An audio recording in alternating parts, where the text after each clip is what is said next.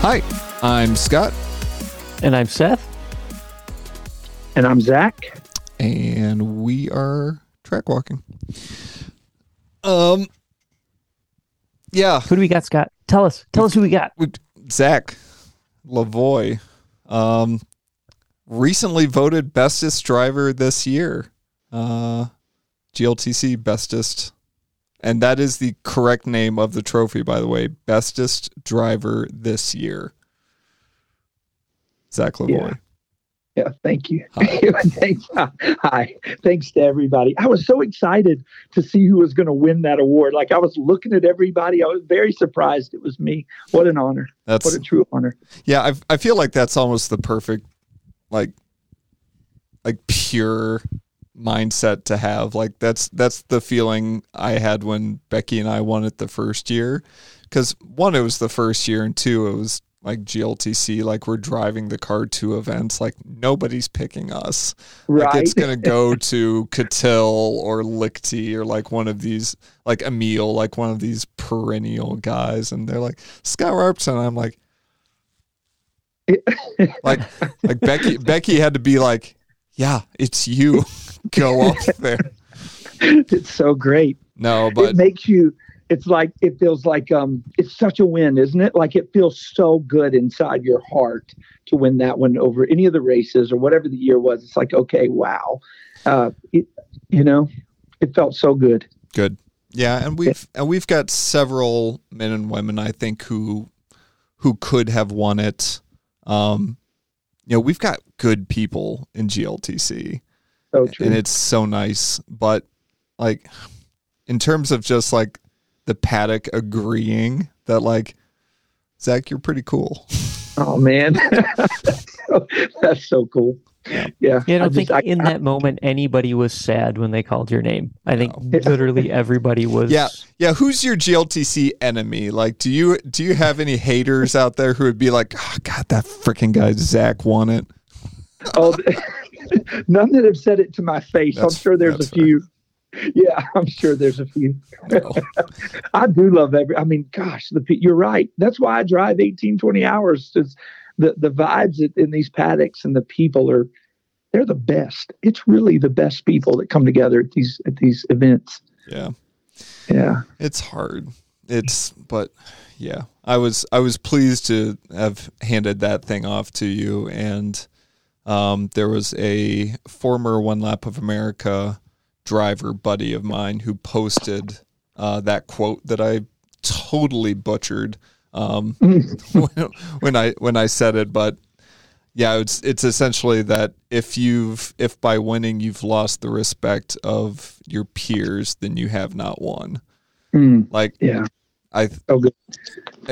I've you know, we always like Adam has quotes and like things that we say um to help like capture GLTC and like what it means and I came across that I'm like I'm using that all the Mm. time because Yeah. that is because of of course people want to win and of course you want to do well but it's how you do well and it's how you win that is more important than the winning itself. And I think Yeah. that's like it's it's those two things, but it it it aligns them properly.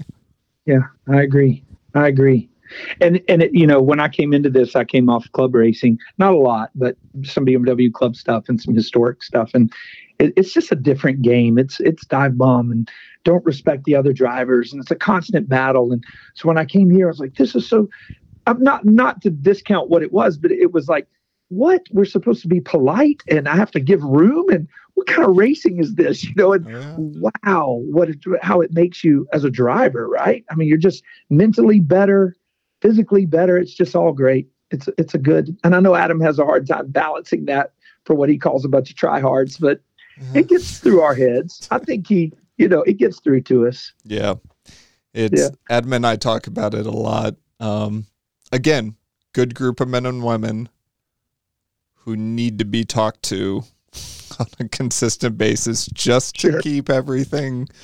I, I do think we need like daily meetings, like just plan it in advance, you know, because it's always that beginning of day two.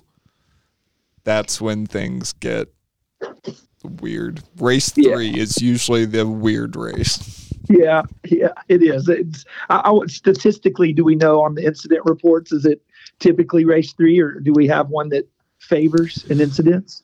I I bet Richard could graph that one out. Um, we did find that certainly it's the first weekend um, that has most incidents, and then either the third or fourth weekend that there's another like little spike. I think I might call it like the intermediate spike, like, hey, I'm good to go, and then things happen, and then you've got to like rein it back in or something. Yeah, yeah. Um, And you, I know this is your podcast, but I have a, quick- a quick question on. Um, we don't get I've- questions much, so that's that's fun with us.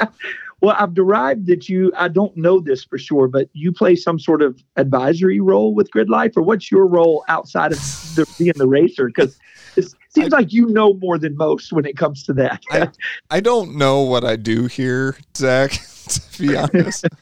um, I like Adam, so he and I just talk about life and carpentry uh, at times and stuff like that. Um, when if something comes up, Adam will I'll reach out to Adam or he'll reach out to me, just get my thoughts on it. Like I, I might be one of the people he reaches out to just to like, hey, what's your what's your feel on this? And then he'll be Mm. like, okay, cool.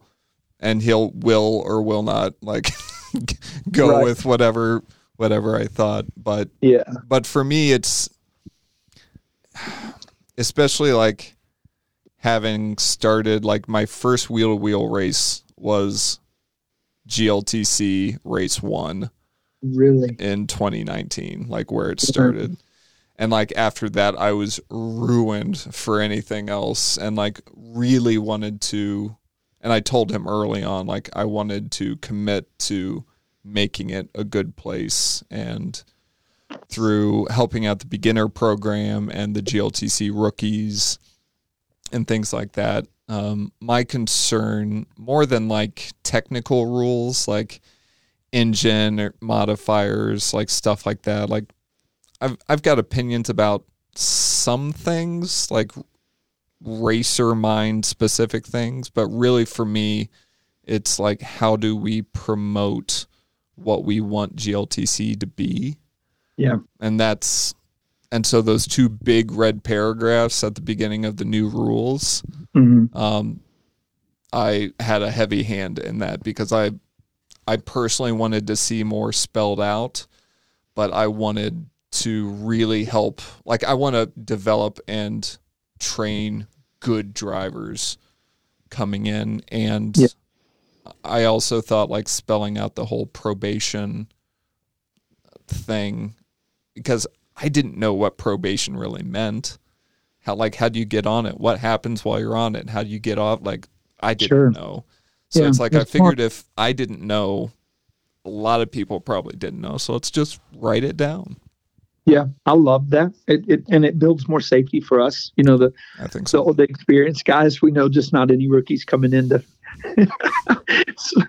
slam into us at any point. Oh, Thanks. I that's, think this is a good segue because now, like, we know how Scott got here. Yeah.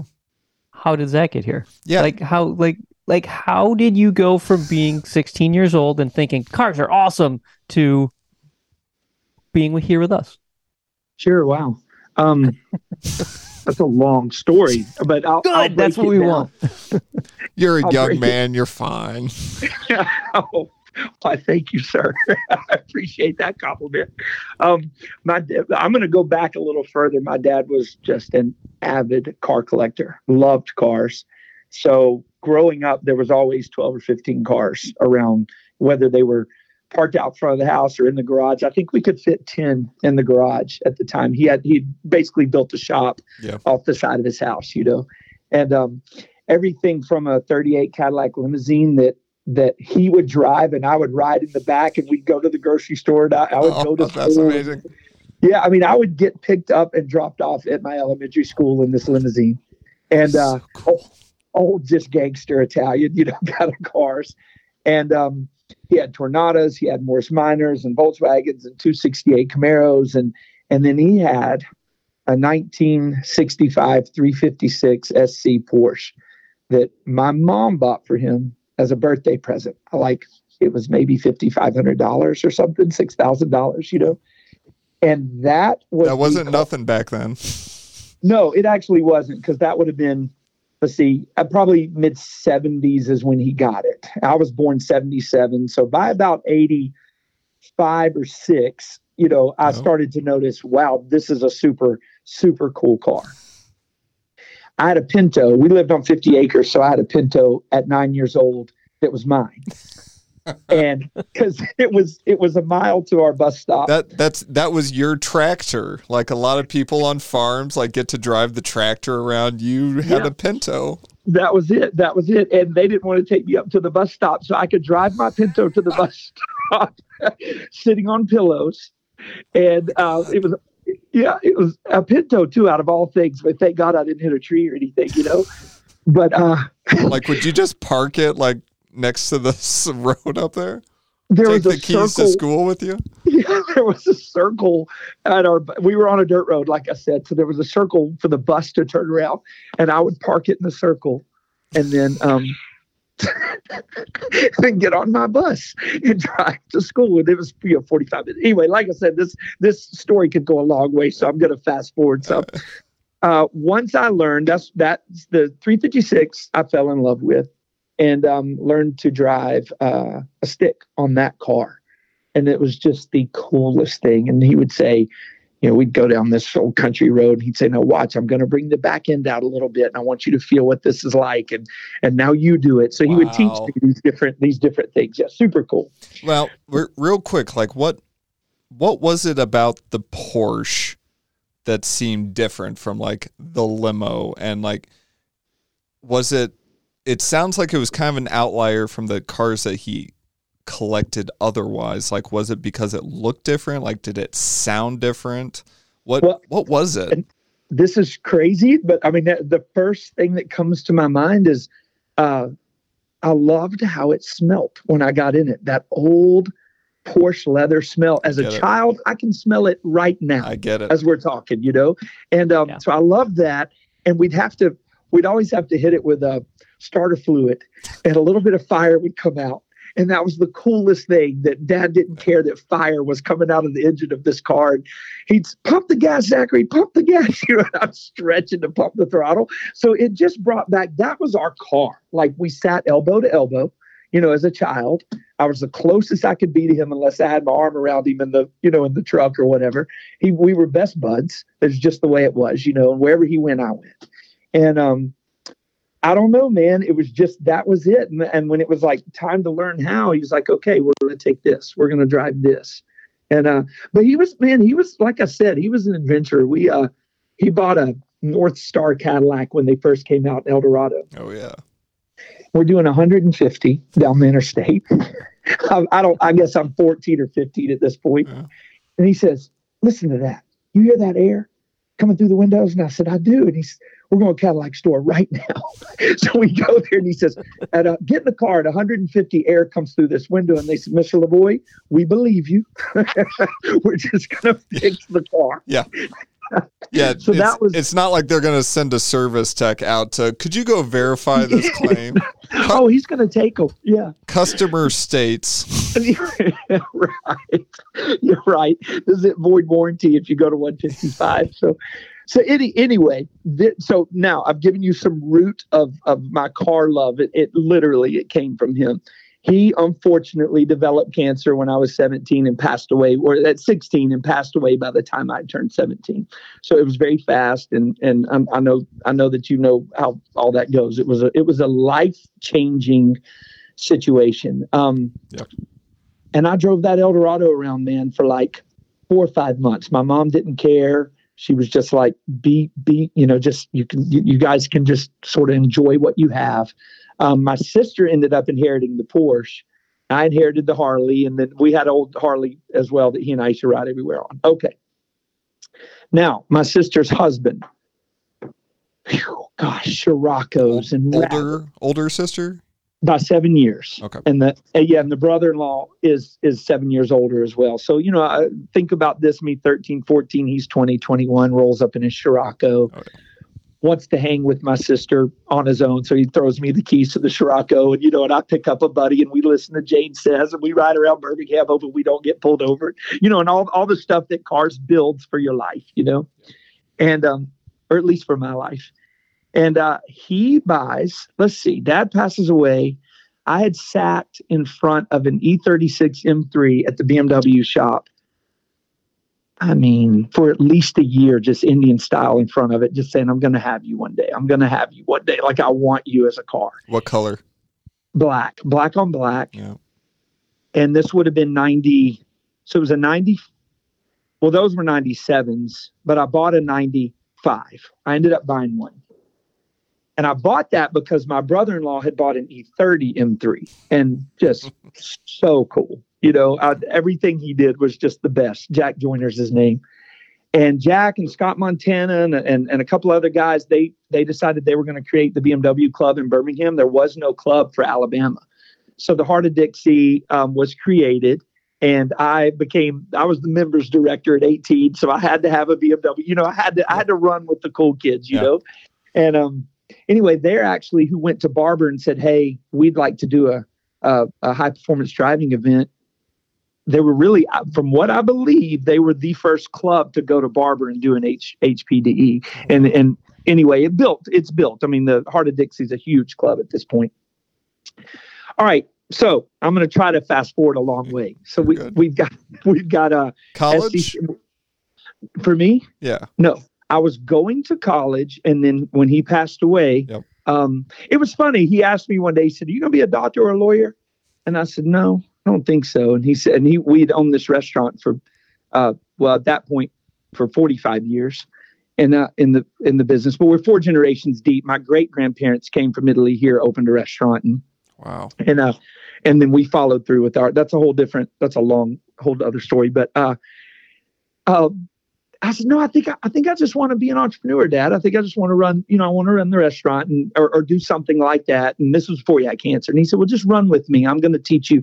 Save me the hundred thousand, and I'm going to teach you everything I know. So that was that. At about twelve ish is when I started learning ledgers and counting money and understanding proper valuations and things and how to buy low and sell high. You know, and all those things that that comes along with being an entrepreneur no lost talk never never lost talk. I learned that on my own later on in life that you can actually lose a lot of money as an entrepreneur.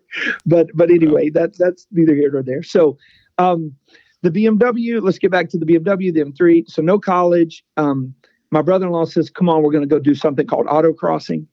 And i autocrossed for like two or three years loved it. They decided to go to road atlanta came back and said if you will get on track this is my brother-in-law if you'll get on track you probably won't look back at autocrossing. You'll just this is where you want to be.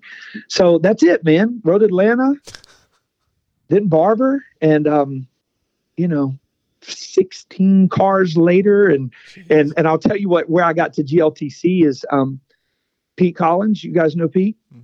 I know of him.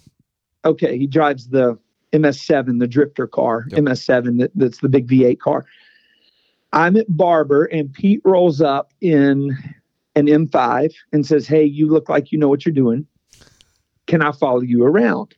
I was like, Oh, God, I come here to like not have friends. Like, I just want to drive around, which is such a different story of grid life, right? Yeah, especially So, for uh, you. Like you seem like such a talkative person, but I am. So when I get to go to the track, like back then, it was if I go to the track, I'm just to chill. I'm to drive my car and just do my thing. And man, by Sunday, Pete was like, we were, I mean, truly already best friends. We, we really felt like we were brothers. He came down eight more times that year. Uh, and think about that as a 14 hour trip down and back. But we just, the best times we, we started to have. And, um, he said, I got a guy named Andy Smedgard that you have to meet. He's phenomenal at driving. He's got a little shop that he started. Like you need to meet this guy. And uh, it just went from there. I started going up up north, and then they talked about good life, and they started GLTC it, so I followed like a little duck. Bought me a car and never even knew about the car. Pete found it. it Pete, this is a crazy story if you don't mind. No, oh, please. Pete calls and says, well, he texts on our little group text, Zach, S2000 Charleston. I said, on it. Because I'd been saying, I want a car, I want a car. $11,000. So I call the guy and I say, I want the car. He had had it for sale like a few hours. I said, I'll give you 11 grand. And he says, wait, you're going to give me full price? I said, absolutely. I'm sending the deposit now. I'll give you 11,000. Well, do, do you care if I think about it overnight? And I said, what? He said, I just want to make sure I'm not making a mistake about am I selling it too cheap? And I said, I don't think so. I think you're just at a fair number. But if you want to think about it, think about it. And he, and he, so the guy's like going to go to sleep and try to get another grand or two out of you. So I don't know what his deal was, but the next morning he called and said it's your car, and I said great. And I went Charleston, Plover, Wisconsin. Never, never stopped. And then it was built for GLTC by the time I the first one at Gingerman. The car was built with no kill switch, and Adam said throw a kill switch in and you're good to go. That's it, man. And now I'm in love with with GLTC. I don't want to go anywhere else. Well, you said that you did some other club and vintage racing prior. Mm. Um, and having come from autocross and that kind of more time trials y thing, like why or how did the jump from like autocross to tracking to wheel to wheel because that's that's a pretty big gap. Um this is an interesting conversation. You know friends i'm coming i'm coming back here. Friends push friends right? I mean good friends push you to excel in your life i believe. And um i have a group of buddies who well two so it's three of us. We've been friends since first grade. And we're constantly what are you doing to better yourself? What have you done? Have you done anything this month that's helped the world? Have you done anything that you're thinking about? You know, it's constantly how to be a better human. And we have been doing that since I caught one of them smoking in the sewer. And I was like, why are you smoking? I'm telling your mom. And, you know, it's always, we've always been accountable to each other. And, uh, one of the guys is, is, was, uh, oh gosh, he was doing, gosh, I don't remember what he was doing at the time. Anyway, it's sort of irrelevant. The other one was was starting to get in, into bicycling. He was going to do competition biking, and he, one of them says to me, "How long are you going to practice?" Like when are you going to go show what you can do? Or are you just happy with where you are? Or i mean what in the world man? And i said you know what? Screw you bud. I'm out. I'm going i'm going. I'm going to show that's... you guys what i can do. So that's really when it started. Wow. and that was maybe seven or eight years ago maybe something like that. So where where was your entrance ramp in terms of wheel to wheel? Uh, bmw cca that's where I got my license. I did that. I did that particular weekend, and then um, uh, I went immediately to uh, the BMW Porsche Club PBOC racing. They're they're more southeast. Okay. Love love them. Love that that the sanctioning body. Love the people. Like that's a really fun group.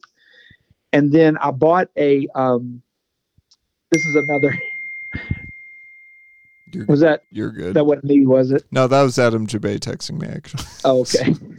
Speaking of the um, I'm in a house. I flip houses for a living. I'm a real. I don't just flip houses. I'm a real estate developer and and just sort of do all things real estate.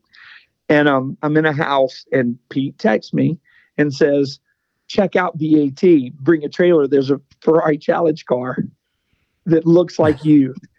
And I'm like in the kitchen with this real estate agent. I said, "Can you hold a second? I need to. I got to check something's very important that's just popped up." I'm sorry. There's a Ferrari that has my name on it. Apparently, yeah, right. So it had like I don't know, 20 minutes left. And I said, okay, I'm going for it. It was three of us on there. I said, I'm going for it, guys. I'm going for it. And it was super cheap. It's still the cheapest Ferrari Challenge purchase in the history. If you look up history of Ferrari sales, it's the cheapest ever purchased. And um and and I'll I'll share as well. I don't I don't care. So it was like uh I think it was at fifty three thousand dollars for this. Yes, right for this challenge car with twenty five thousand in parts and tires and wheels and all this stuff. You'd be dumb not. You'd be losing money not buying that. right, right. Now, obviously, it has a reserve, right? So, um, I was like, I'm going to 57. And Pete says, Oh, monumental bid, Zach. Like this is gonna split the waters. Like Right. you have you have really made this guy know that you want this car. And so he goes, three, two, one, ended, reserve not met. And they were making fun of me. They were like, You cheap it, you know, blah, blah, blah, you know, all their cuss word, whatever. And then it goes, sold all of a sudden. Yeah, it just flips, sold. And Pete's like, I can't believe you just bought this car, blah, blah. blah. Okay. So I call the guy and I'm like, bro, did you mean to sell me this car at $57,000? Yeah. Of course, 5%, you know, I'm now I'm over a little over a little over 60 and whatever else. And he says, you know, I've got a, uh, a uh, club sport coming. I have a McLaren sitting here. I have a 488. I thought I would just pay it forward to somebody that, that might want it. So I hope that you deserve it. Like I hope who I'm paying for to deserves it. I was like, oh, I deserve it. I give to kids at Christmas. There's all kinds of things you know I do to deserve There's a, this. For there's a grandma I helped across the street just Yeah, the other day. bro. I'm sending him selfies with grandmas. What do you say? I'm photoshopping grandmas. You know. so Photoshop his grandma. I helped your Right. grandma the other day. yeah. So um, anyway, I go down there, pick it up. He gives me all these parts, sells me a few things. Like he didn't give me the torque wrench. He didn't give me the. He sold me a few things that were a little too expensive, but I didn't care.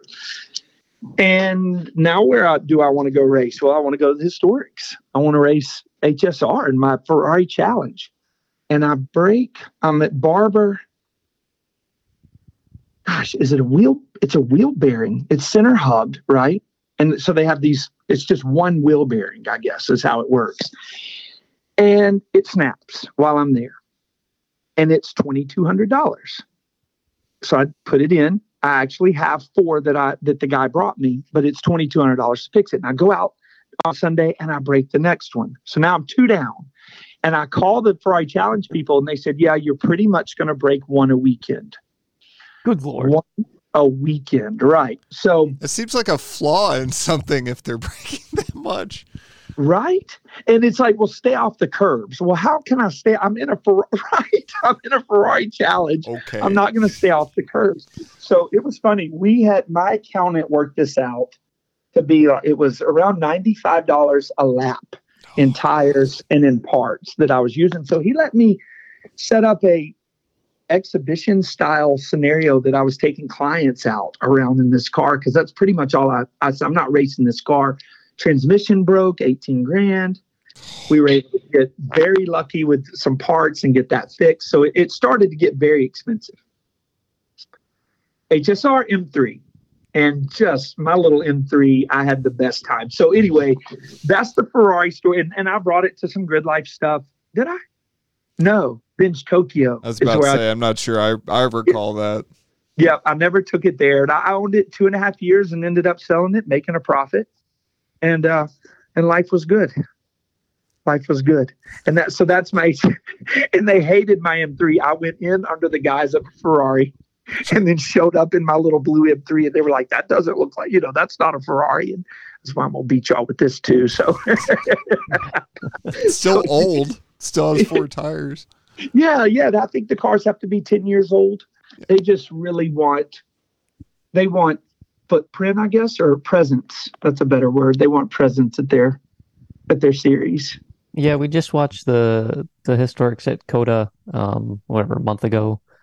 Um, we drove, I drove over to Austin. We watched them, and I was actually surprised how many cars that were, yeah, right at 10, 12, 15 years old that were there. Because when you see the pictures, you see like, you know, old cars running.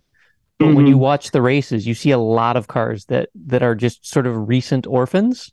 Um, Yeah, and I actually thought yeah. that was awesome. It was really neat to watch them run.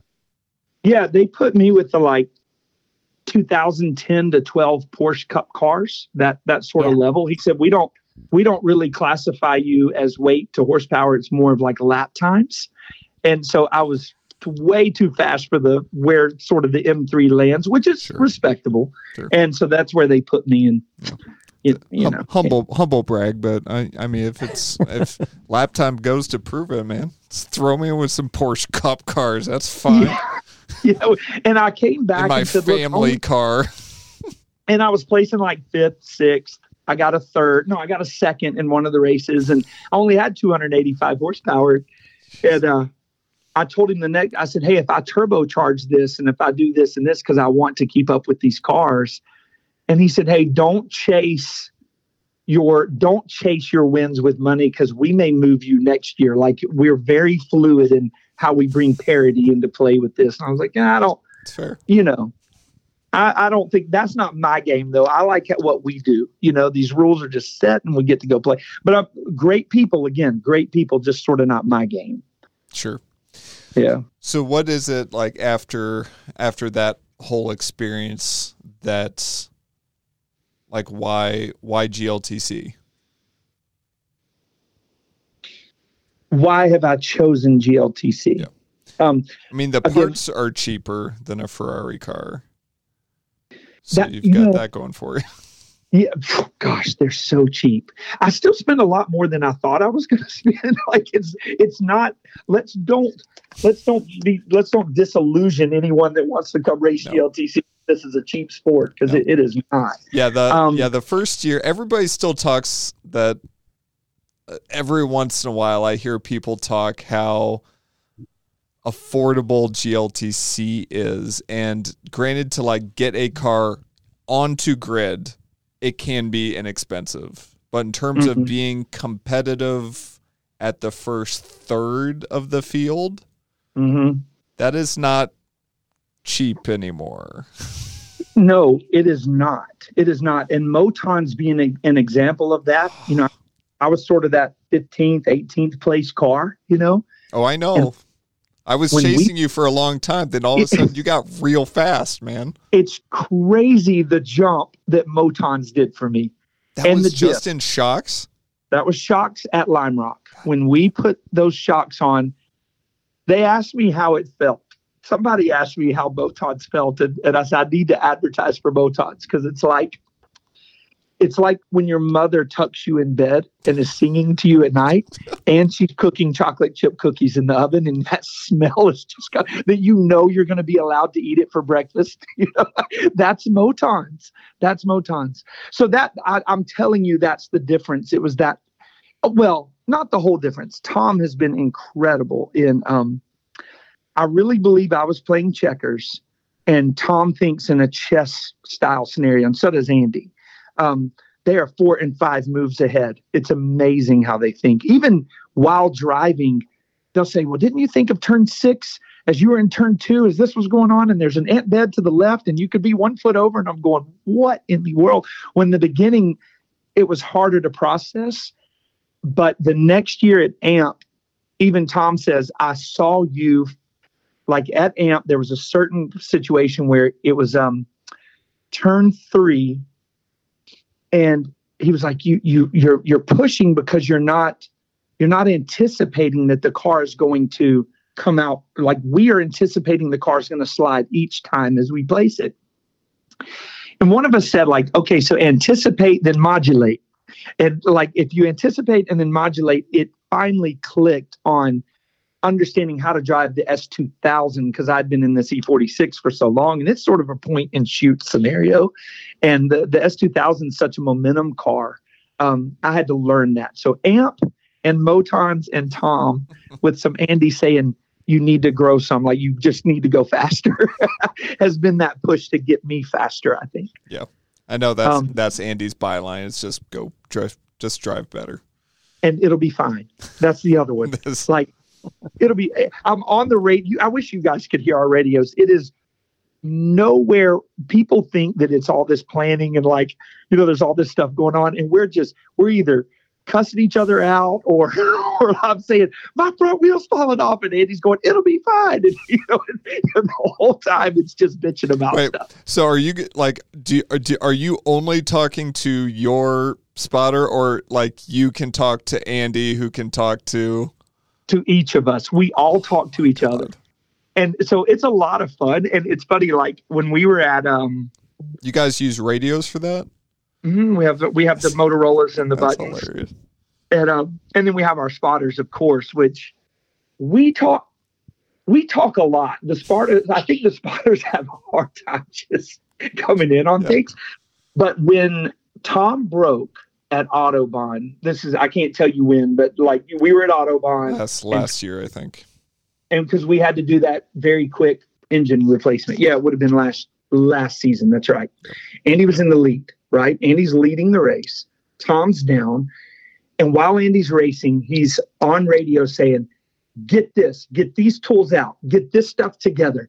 Hey guys, we have got to find an engine lift, and he's winning the race. You know, so it's a lot of chatter that goes on on those radios, and we have certain songs we play before we go out, and Yeah. we have little mantras that we talk about. It's fun. We have a good time. That's cool. That's cool. Yeah, we we want in we want inline recording, but uh, we just haven't yet. We haven't yet. Yeah. We've um I got a I called up uh Racecom, uh, which is a, a division of HMS, and was talking to them about because Becky and I had just been using like you know those basic earbuds that come with an iPhone that like you Mhm. plug into it? That was Mhm. our radio for Wow. three years. And it never we never dropped a call. It was free. Like the price was right. And basically I just wanted something that we needed two things. We needed to be able to let Becky mute more easily because it was kind of a Mhm. pain in the butt. She had to mute and she was kind of going back between the Apex Pro app and the phone app and it was kind of cumbersome for her. Um, but then I also wanted to be able to not be heard all the time um, for my own brain. Sure, sure. Um, but we didn't want to like go with a radio because you would we would have had to deal with an antenna. We would have it's kind of a little cumbersome for that. Mhm. And so behind the scenes, they when I was talking to to um, Ash is his name, he's like, "Well, we have an unlisted product called the Shit Talker 5000." and we have this product because the Spec E46 guys wanted to talk shit to each other during races. Funny. And so all it is, like it's um I forget, I think it's the IMSA plug. And I've got the push to talk on the wheel, everything, and instead of terminating into a radio, it terminates into a Bluetooth dongle.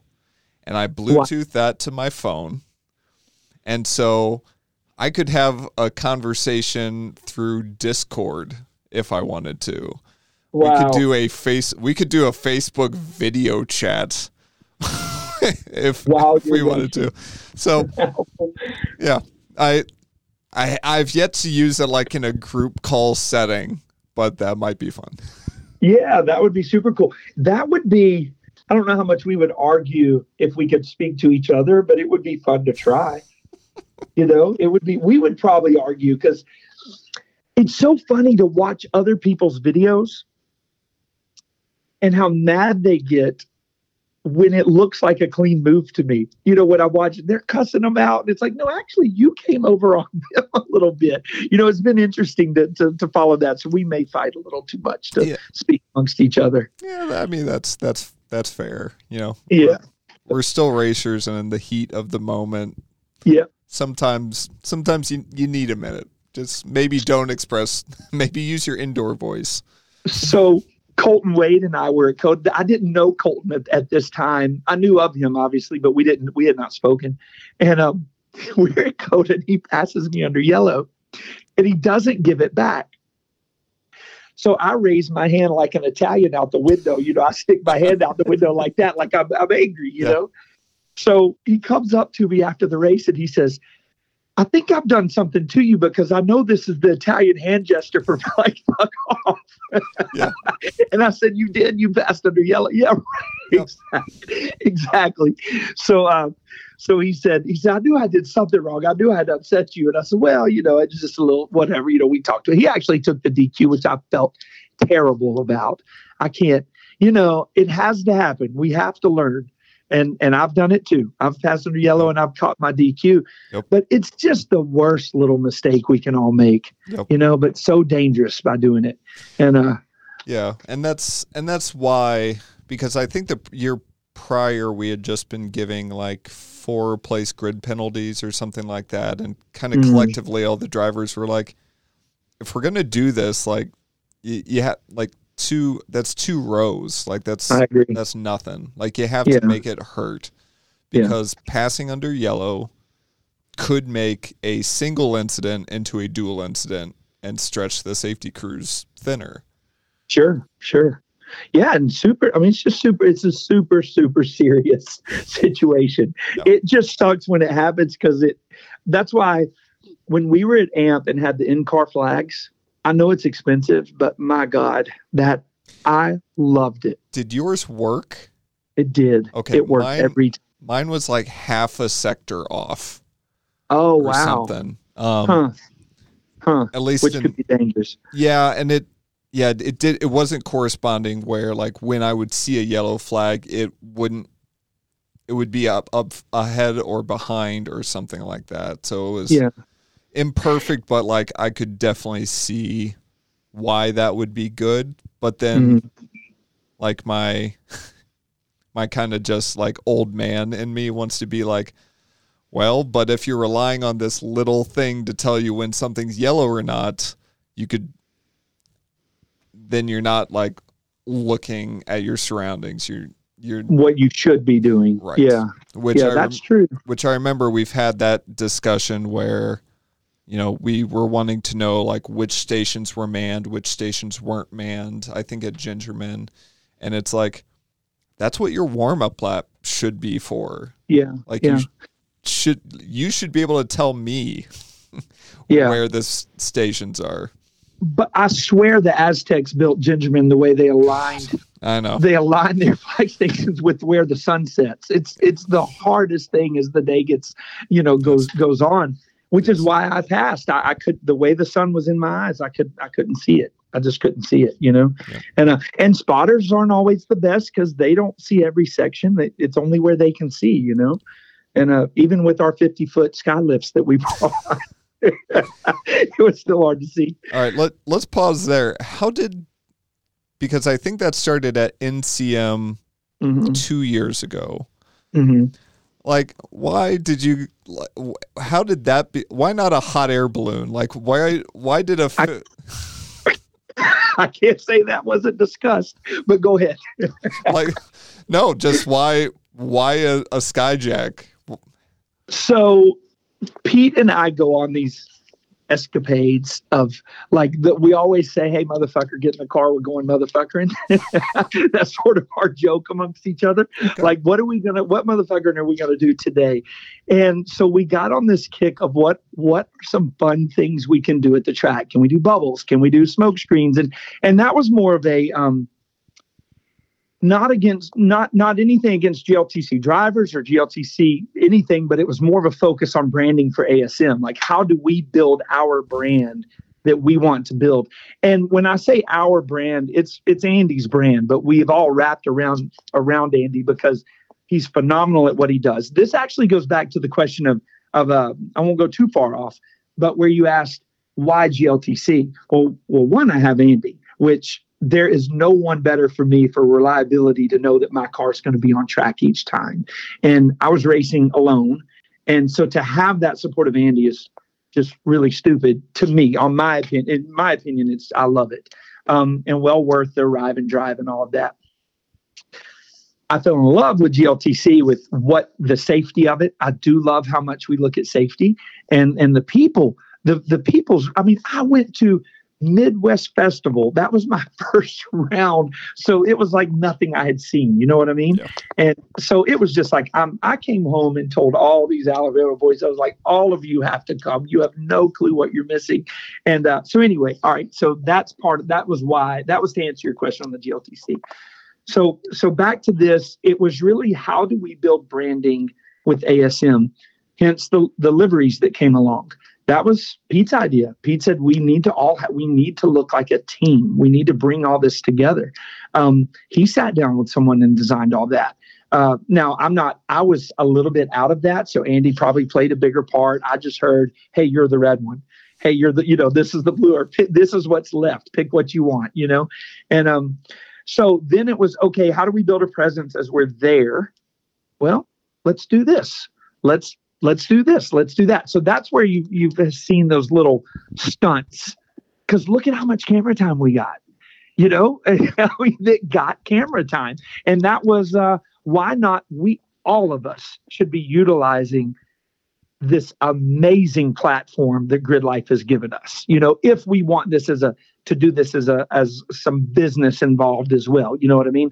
Don't bring business to GLTC. I don't think we should be bringing like pro racing to GLTC. But if if we're going to help anyone or help each other build brands, then I think that GLTC gives us, or, or Grid Life gives us that beautiful platform.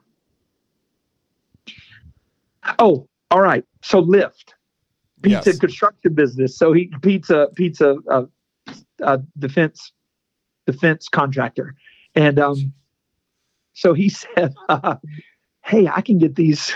I can get a 120 foot lift." I was like, I, "I'm too scared to go up 120 feet." so we just we chose the 50 and and uh, and that was it. And then they it worked great. Once we did that at NCM, we talked about that at Topeka. Adam gave us the go on it, and so when we brought it, it was sort of a can our guys come up there too? Absolutely, and that's just where it went.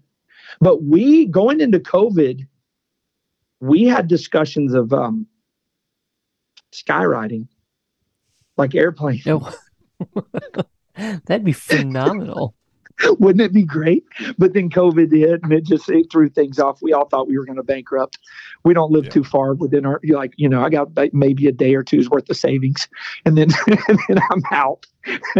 and that's race car, right? I yep. mean, I, I, told somebody I've, I've been through two fortunes. I'm on my third. I'm on my way to losing my third thanks to this race car. so yeah, yeah. Don't don't look at the budget for race cars. Yeah, you can't. You can't which is what surprised me to be honest. I mean, it, it must have been the entrepreneur businessman side of you to even like look at the price per lap. I I I don't think I would ever want to do that. Yeah, so it was we had to I had to find some way to get this car where it could be written off or have some sort of cost for it being towards the business. Now, I don't think we ended up even doing it I, I played with him. I put it on the QuickBooks as a, um, it said, uh, 430 Challenge Street, apartment F is what I had on the on our QuickBooks. and he called me and he said, Where do you have this, you know, 60 grand in an apartment somewhere? And I said, Well, that's a Ferrari. I just wondered if I could get it by you. And he said, No, we can legitimately own a Ferrari. It's just how do you, you know, how do you do this? So it was fun. Shoot, but I, I don't I may need to hit you up for how to uh, better deduct my race car stuff? You know, I don't because I'm afraid of a red flag. Like, oh, I think I it would eventually bring a red flag. So we did it, but I, I, really don't think I.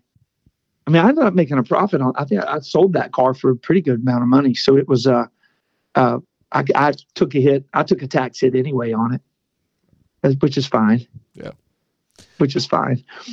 So, I guess I'm curious.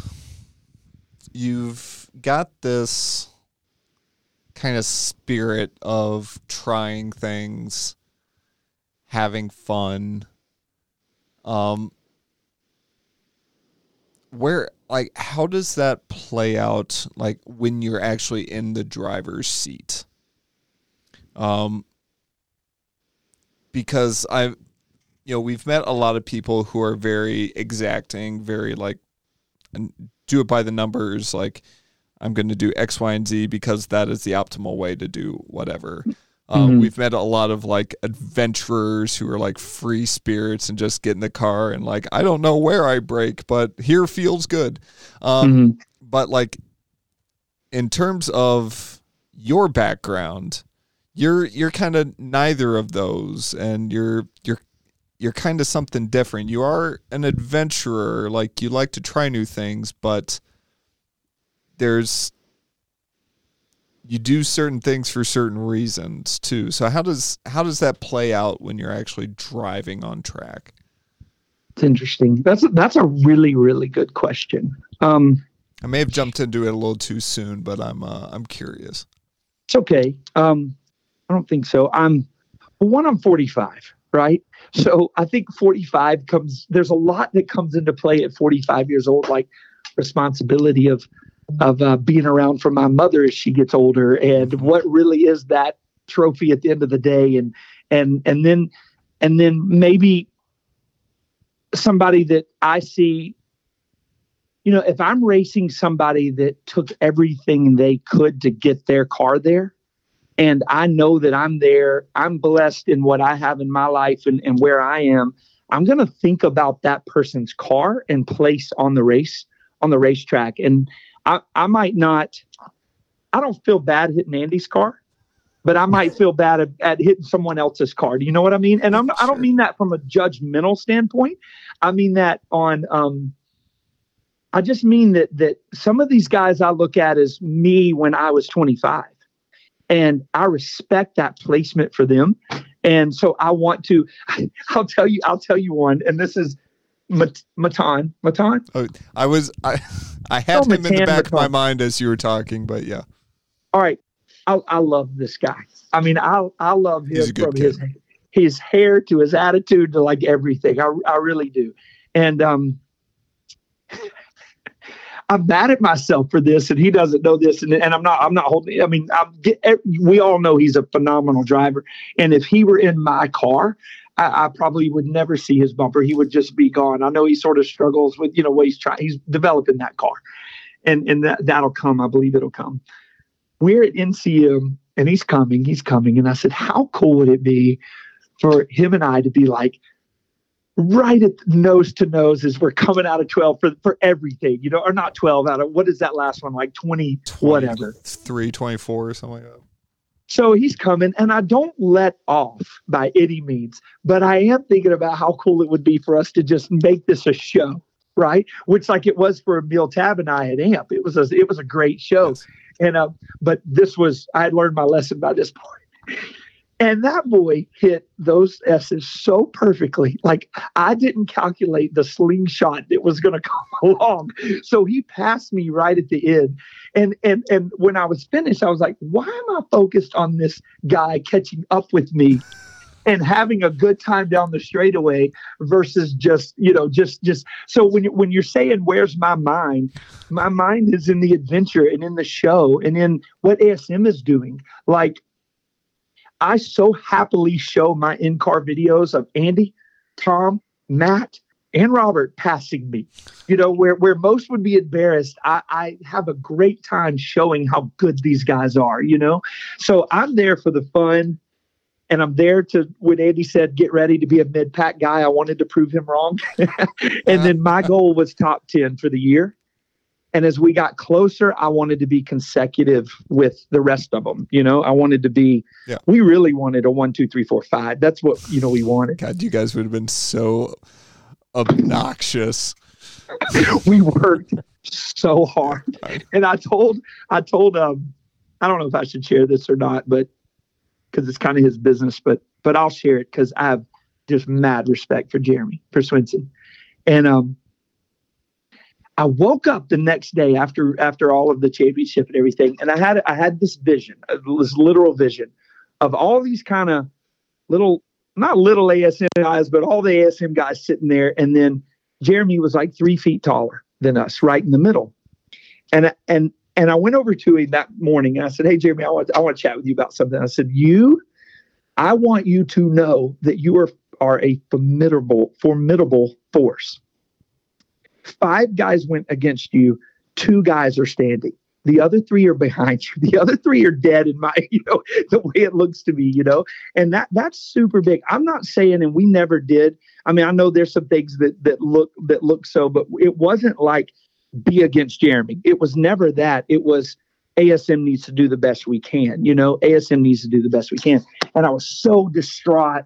And and Eric and I have had Eric Jensen and I have had the best time this season. I consider him a great friend. He's so true and so respectable and just just a good all around good He's dude. A good dude.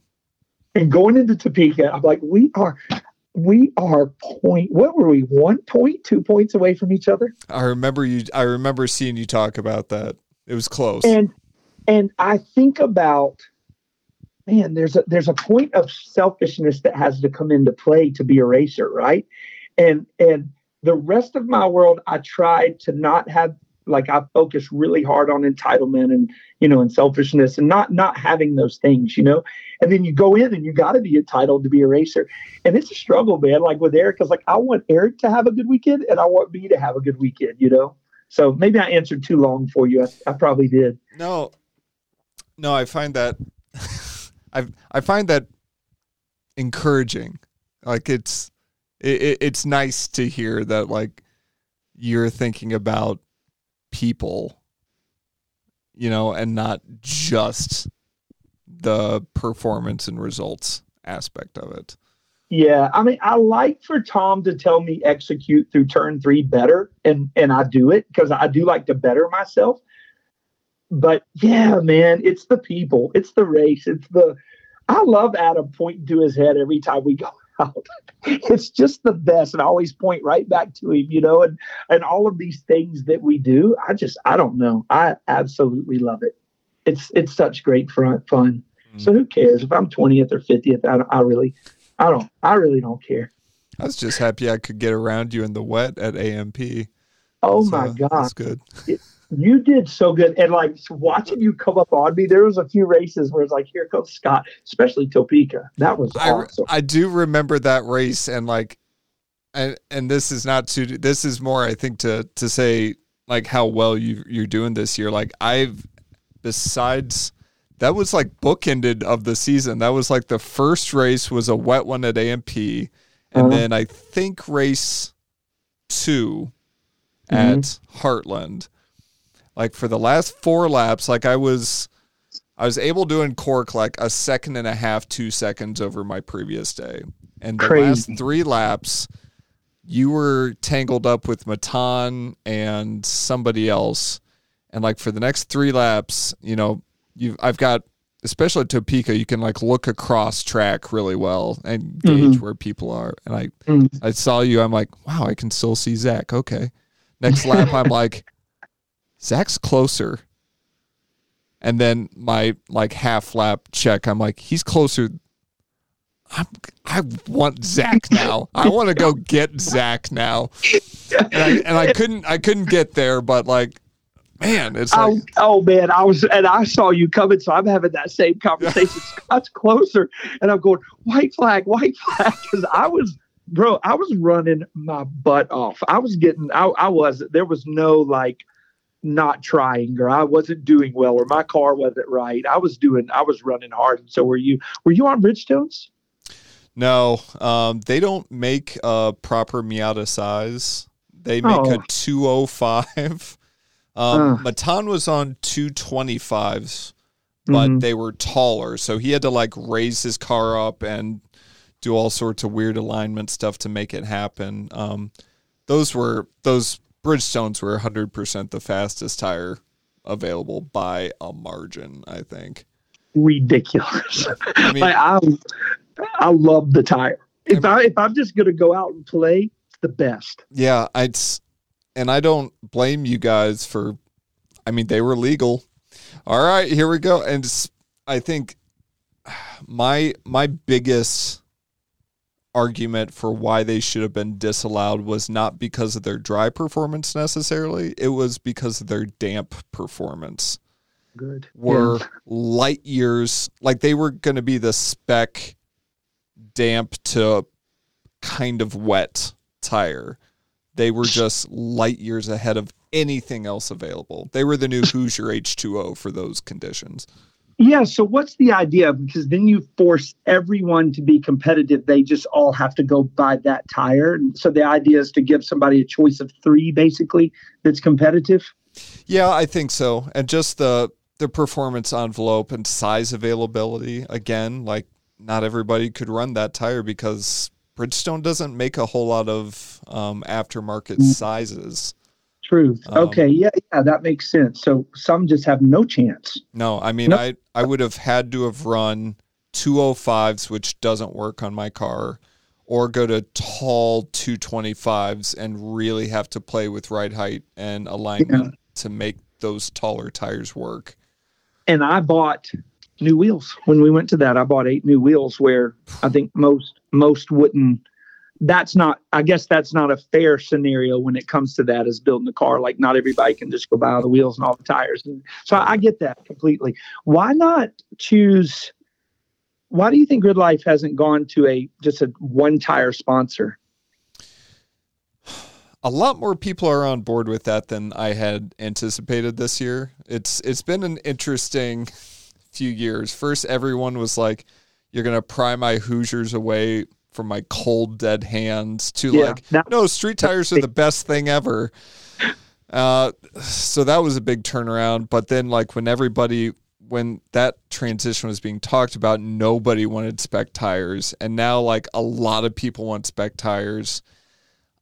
For me um at this point like we've driven on a fair number of the tire compounds that are available out there um except for the 730 just because they don't make a 245 they make a 225 um, and tire compounds are good in different sizes and for different weights of cars and for different mm. horsepower modifiers and things like that so you know I still think the 660 like properly set up and driven is every bit as fast as something else. Um, same for the 730. They warm up a little slower, but they're there at the end. I, I think it just gives a little bit of movement mm-hmm. to where you can pick the best compound for your car. Mm-hmm. I think Falken has the best size availability out of any of them, but I don't think that compound works on every car. I did not yeah, yeah, I didn't like those. So, um, did we add tires or just remove those? Did we add others? Really, just remove the Bridgestones. Um, kind of refined them. Bridgestones, by the way. Say what? You want to buy some Bridgestones, by the way? I've got some.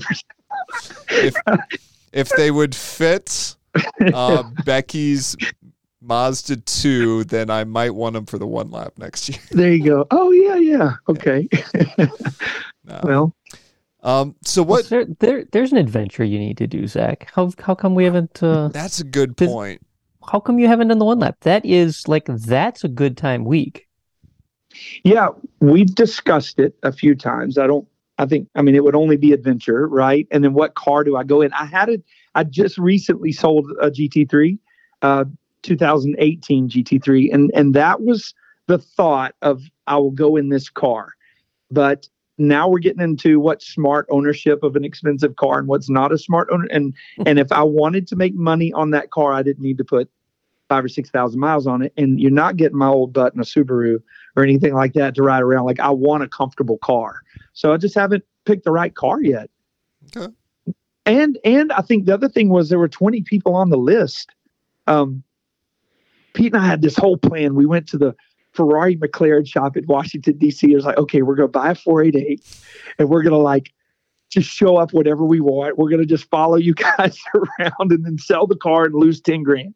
And, and you know and buy it at 1.9% interest rates we'll make three payments and be done yep. and then we and then we found out it was a you know a 20 20 person list or, waiting list and it's like this well we can't buy a ferrari on the 20 person waiting list that's not fair yeah yeah you especially now you've got to sign up the day yeah. sign up is. Like you've got 24 hours and people will then immediately be on the wait list. I tell you, and the strength to go in like a S two thousand or Miata, or I can't do it. I can, I just, my body won't do that. There's no way. Um, I need to be able to rest. Yeah. I, I hate to admit I'm that kind of person, but I just, I just am.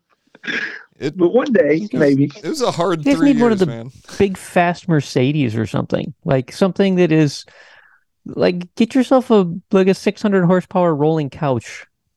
Yeah, yeah. And, uh, the SLKs would be plush and nice. Yeah, and then no, you're not going to compete, but just enjoy the adventure. Seems like the Teslas are pretty competitive. That Tesla came along well, did it not? It did very well. Um, These guys didn't sleep a lot, though. Yes, they're like if, yeah. if if you like the adventure and like, hey, that looks like a fun place to stop. You can't do that in a Tesla. Like you know, you oh. have to oh. find a truck to draft between this stop and this stop because it's like five or ten miles farther. So in Oof. order to get there, you've got to draft. Or this next stop, all right, we're going to shortchange this stop. We're going to super, but it's got a supercharger. It, it's like spreadsheeted out for yeah. the entire week. I have some buddies out of Denmark, and I'm under a, a, a, a non-disclosure. I can't say a lot, okay. but I, in, in, five or ten, in five years, we're not going to worry about. I believe we're not going to worry about it taking very long to charge anything we have. I, I think some some pretty serious technologies coming on where it'll as as quickly as we can pump our fuel, we'll charge these cars. Oh, you're teasing me now. Okay. I know. I wish I could say more, but just the future is coming for sure. Okay. Uh, Good. Yeah, you know, I think they're really they're anyway. They're they're coming up with some pretty serious technology. Um, at the top, you were asking me though. Oh, go ahead. No, at the top of the show, you we were talking about Abron. Mm-hmm. And his opinion on expensive cars versus cheap cars. Mm-hmm. And you had something interesting to say about that. Well, I think I had a different viewpoint. Let let's let's try to get the context correct and you correct. And you may have to help me because I have, I have a terrible memory. It's but bold bold of you to assume we remember what we talked about. I don't even know how long ago it was. It might have been. I, like I said, like I two weeks ago. Oh, that's great. I, I played roulette with your podcast, so um, I feel like the discussion was it. Maybe it was. Maybe it was. It. It doesn't matter how much money you have. It's never a smart buy, or it wouldn't be a smart buy because the depreciation is just is ridiculous. What happens to these cars? Okay. I learned a different way, and I've learned it in two different scenarios. One one with my father, which um, he played in the older classics, but they were expensive back in his day and are still expensive to this day. I've I've looked back to to see it is a massive amount of money. Had he lived and held these cars, it, it would have been a fortune just on its own for the cars he only had on the day he died. You know, not the cars he traded in and out on. But I have another, a very good friend of mine that is a um, he's a he's a Saudi Arabian. Um, well, he's he's of the royal family, so they have all the money in the world, right? And he has all he just has beautiful, beautiful things. You know, it's, it's a different world. It definitely is a different world. Sure. But he's taught me part of this world that that has been pretty interesting. Um, one time he told this was earlier. One time he told me he said until it he said when you walk into a store and you buy a Snickers do you walk out terrified that you've bought the Snickers? And I said, No. He said, You eat the Snickers. It's like nothing, right? And I said, Yeah. He said, Don't buy these cars until it feels like a Snickers to you. Don't own a Ferrari until it feels like a Snickers. So I said, okay. So one day he wanted he we were we were at the Mercedes shop and it was a AMG um, E class, and and he was he was said he had me sit in it and he was like, okay, now I'll sit in it. And he said, now look at look at the color. We're, we're kind of the same color, you know, where that shade of brown. And he says, he says, look how good my skin looks against this color. I'm like, okay, he says, let me put your sunglasses on it. He puts my sunglasses on. He says, does it look good? And I said, yeah, it looks great. And he says, my friend, my friend. He calls the sales guy over and he says, I would like to buy this car for my friend here. Put it in his name. And I said, no way. It was like 90 something thousand dollars. I said, you are not buying this car for me. He got mad. I got mad. You know, I'm offended that he's my buddy trying to buy a car. I don't need him to buy me a car. He's offended I didn't take it. And he got he, we got in the car again and he says, All I wanted to do was buy you a Snickers today. And and you wouldn't let me do that for you. Like next time you want to buy me a milkshake, I'm gonna tell you no so you understand how that's, it feels. That's okay. a big culture thing, yeah. Huge culture thing. Huge. All right. Well now he's dove into the world of of these cars and when you choose these certain cars, like let's don't spend a hundred thousand on your Porsche Carrera S. If you're gonna buy an exotic car, buy the GT3 RS, buy the Speedster, buy, you know, take the hundred you were going to spend on that certain car, put it down on the two hundred thousand dollar car. And what he taught me, he said, and I know this is a sad way to look, but this happened with the Ferrari, by the way. Um, when I told him about the Ferrari, he said, You've just opened a world up that you don't even understand. And I said, Why? And he says, Join the Ferrari Club and meet the people that you've never met before. And you're, you're going to move into a world of trust that, that you've not met yet, you know, these different realms of individuals. So taking it from a business asset, just like, well, if I'm anything, if I'm a house flipper, I walk amongst the house flipping guys. And so I know real estate.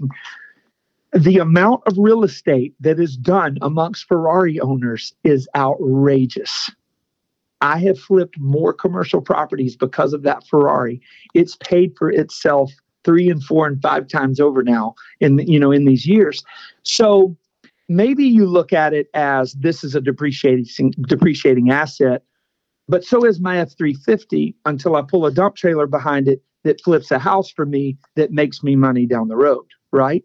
So if you start to look at these things as investing tools, whether it it brings you into another area of, of life that that can build you, or if it um, which we all know car culture, right? So it's the same kind of guys, it's just a different car is what it gets down. Sure. They're a little snot, they're a little snottier, but you know, each person has their thing. Sure. But um, but it also is a tool amongst to write whatever story you want to write off of that. So I've bought Turbo S's, I've bought GT3s, I've bought the Ferrari, I've I've bought collector cars. I have a 928 that's sitting in the garage that I'm about to do that isn't a lot of money, but fun to build. And so it's all these things that I think it's perspective. I think it's an entrepreneurial perspective on anything that you buy.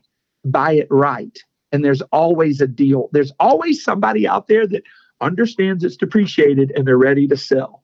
And then when you are able to go into that scenario and buy the car right, certain markets, certain studies, where movements are, understand your buy, it's not so stupid of a buy anymore, in, in my opinion. God, I feel like I just got took taken to school. Jesus.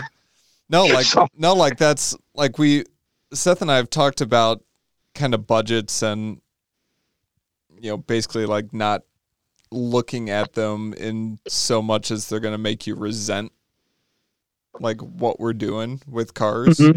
But mm-hmm. in terms of like using race cars to like open up business oper- like that's that was fascinating. Yeah, weirdly I've I've done that the R63 when I owned that and went through that mm. whole experience.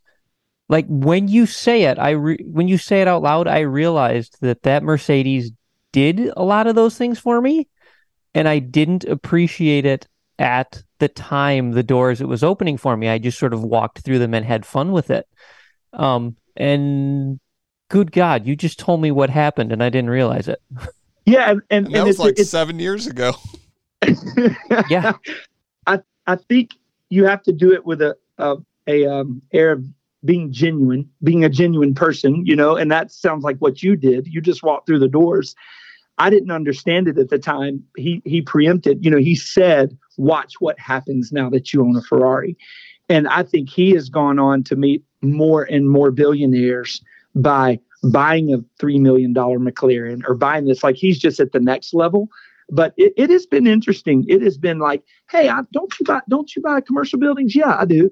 I know a guy that I know a guy that needs out of one. And next thing you know, you know, I know the price and how much to pay it for. And so, but so that's just being an entrepreneur. I mean, we're always, I've been an entrepreneur since my father died. My first business I opened at 18 and, and I've, I've never had a job. I've always made my own paycheck. It, I haven't always made a paycheck, but, but I've learned. And, um, yeah, looking for opportunities in a, and not taking advantage of, of people, but looking for opportunities I mean, look at what Colton does. You know, what Colton Wade does in Ohio. I have friends in Ohio. I've already discussed what the market's going on with Ohio. Do I want to talk to Colton one day about what goes on? We've built trust amongst friends. Why not work with friends? Why not? You know, I trust him with my life and he trusts me with my life. Why wouldn't we trust a little business deal for a minute? You know?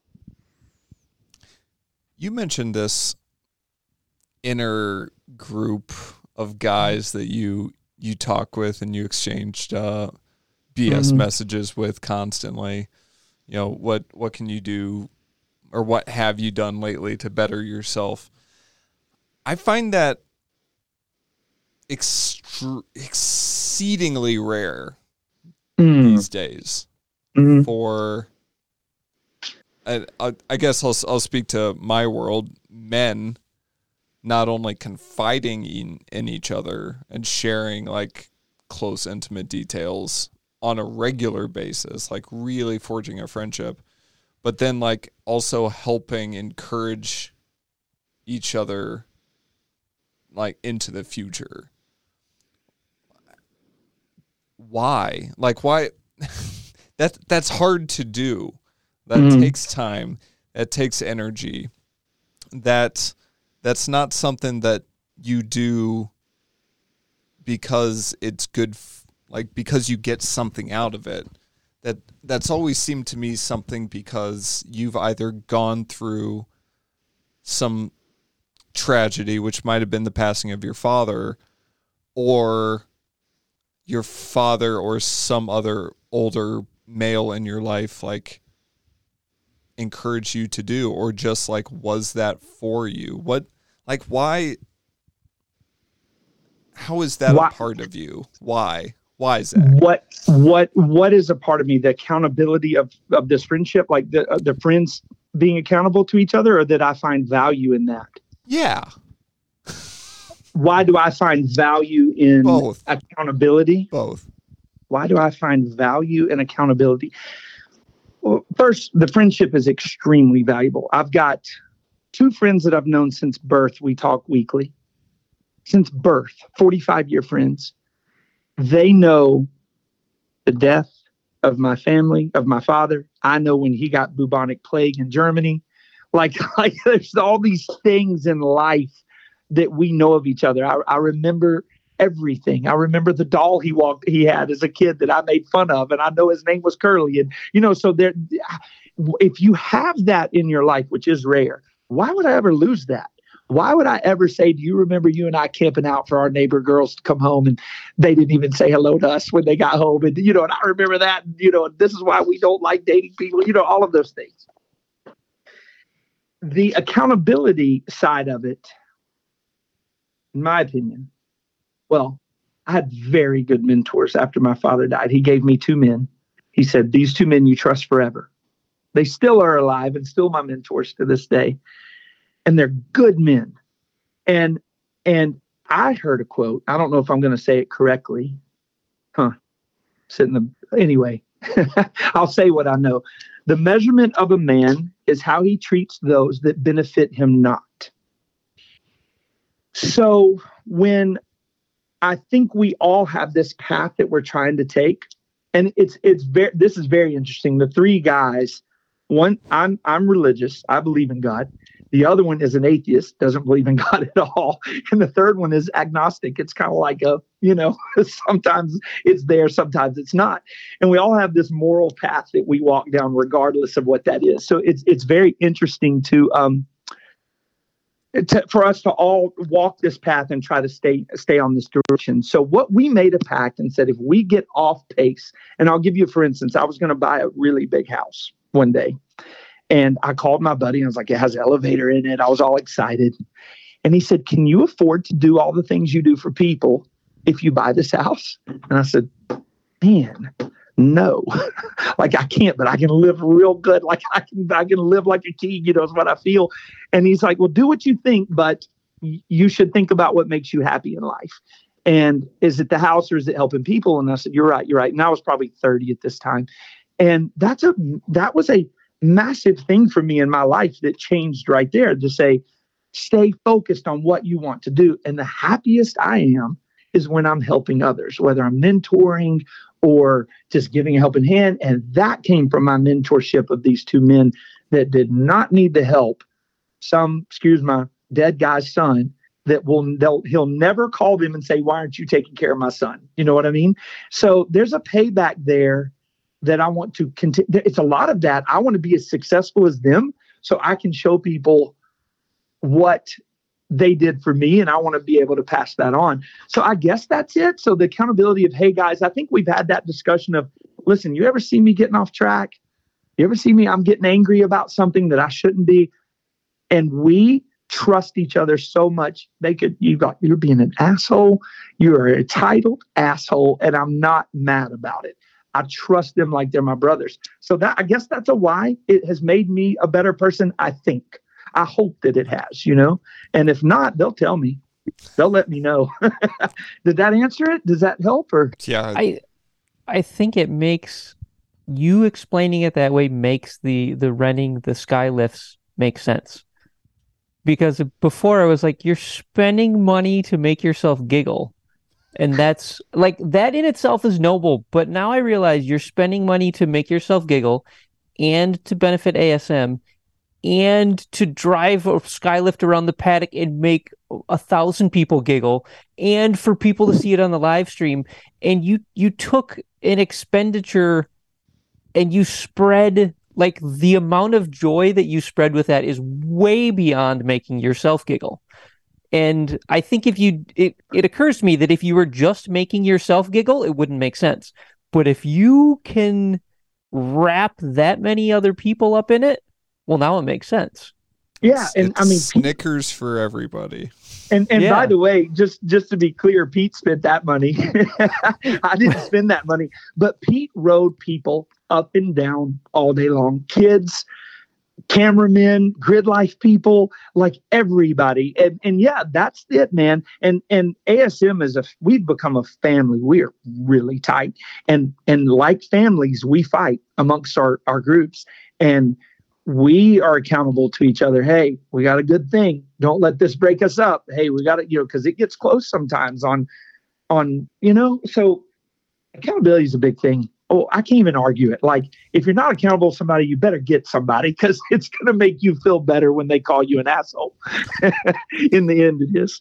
Yeah, and you were you were mentioning your two mentors Mhm. and how they weren't really accountable to anybody that they were going to help you or not. It Mhm. reminds me of like the very practical test of morality for a person is whether or not they put their grocery cart away in the parking lot I'll- I love it. I love it. Yes.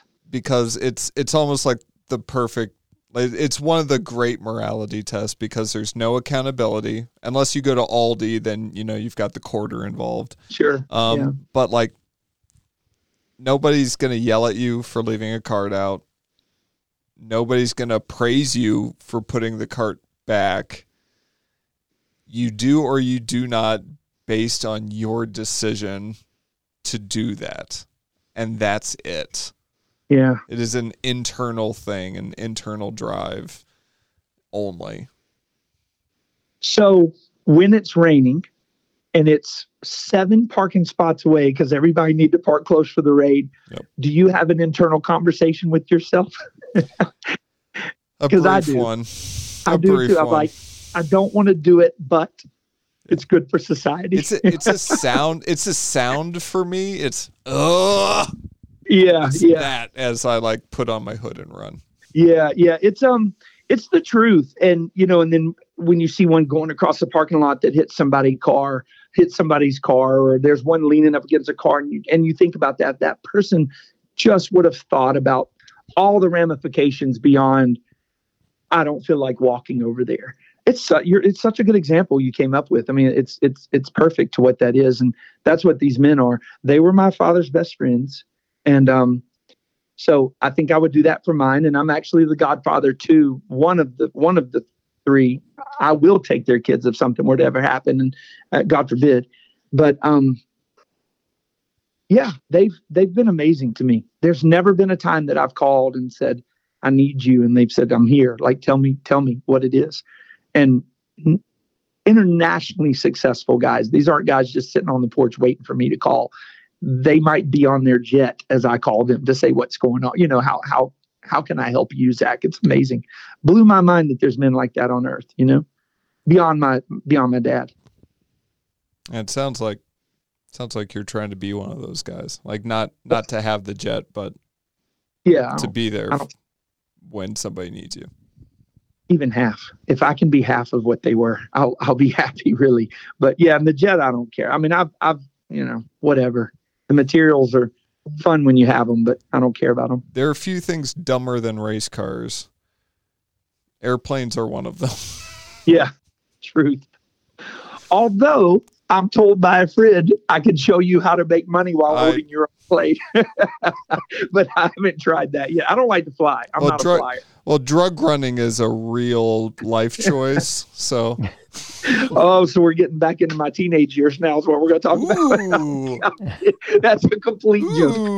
Yeah, no, there was no drug running. No drug running. Yeah, yeah. You started your own business, all right.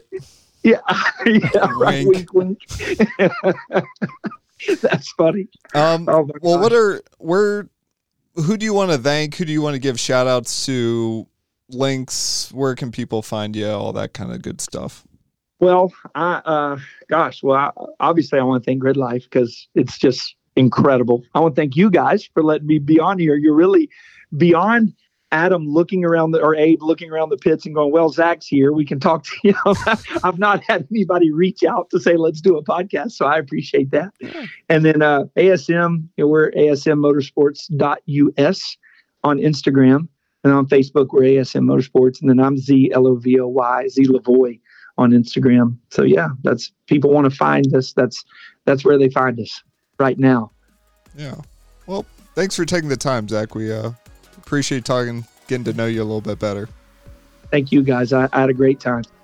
Well, for the three of us this week, I'm Scott. And I'm Seth. And I'm Zach. Have a good one. We'll talk to you soon.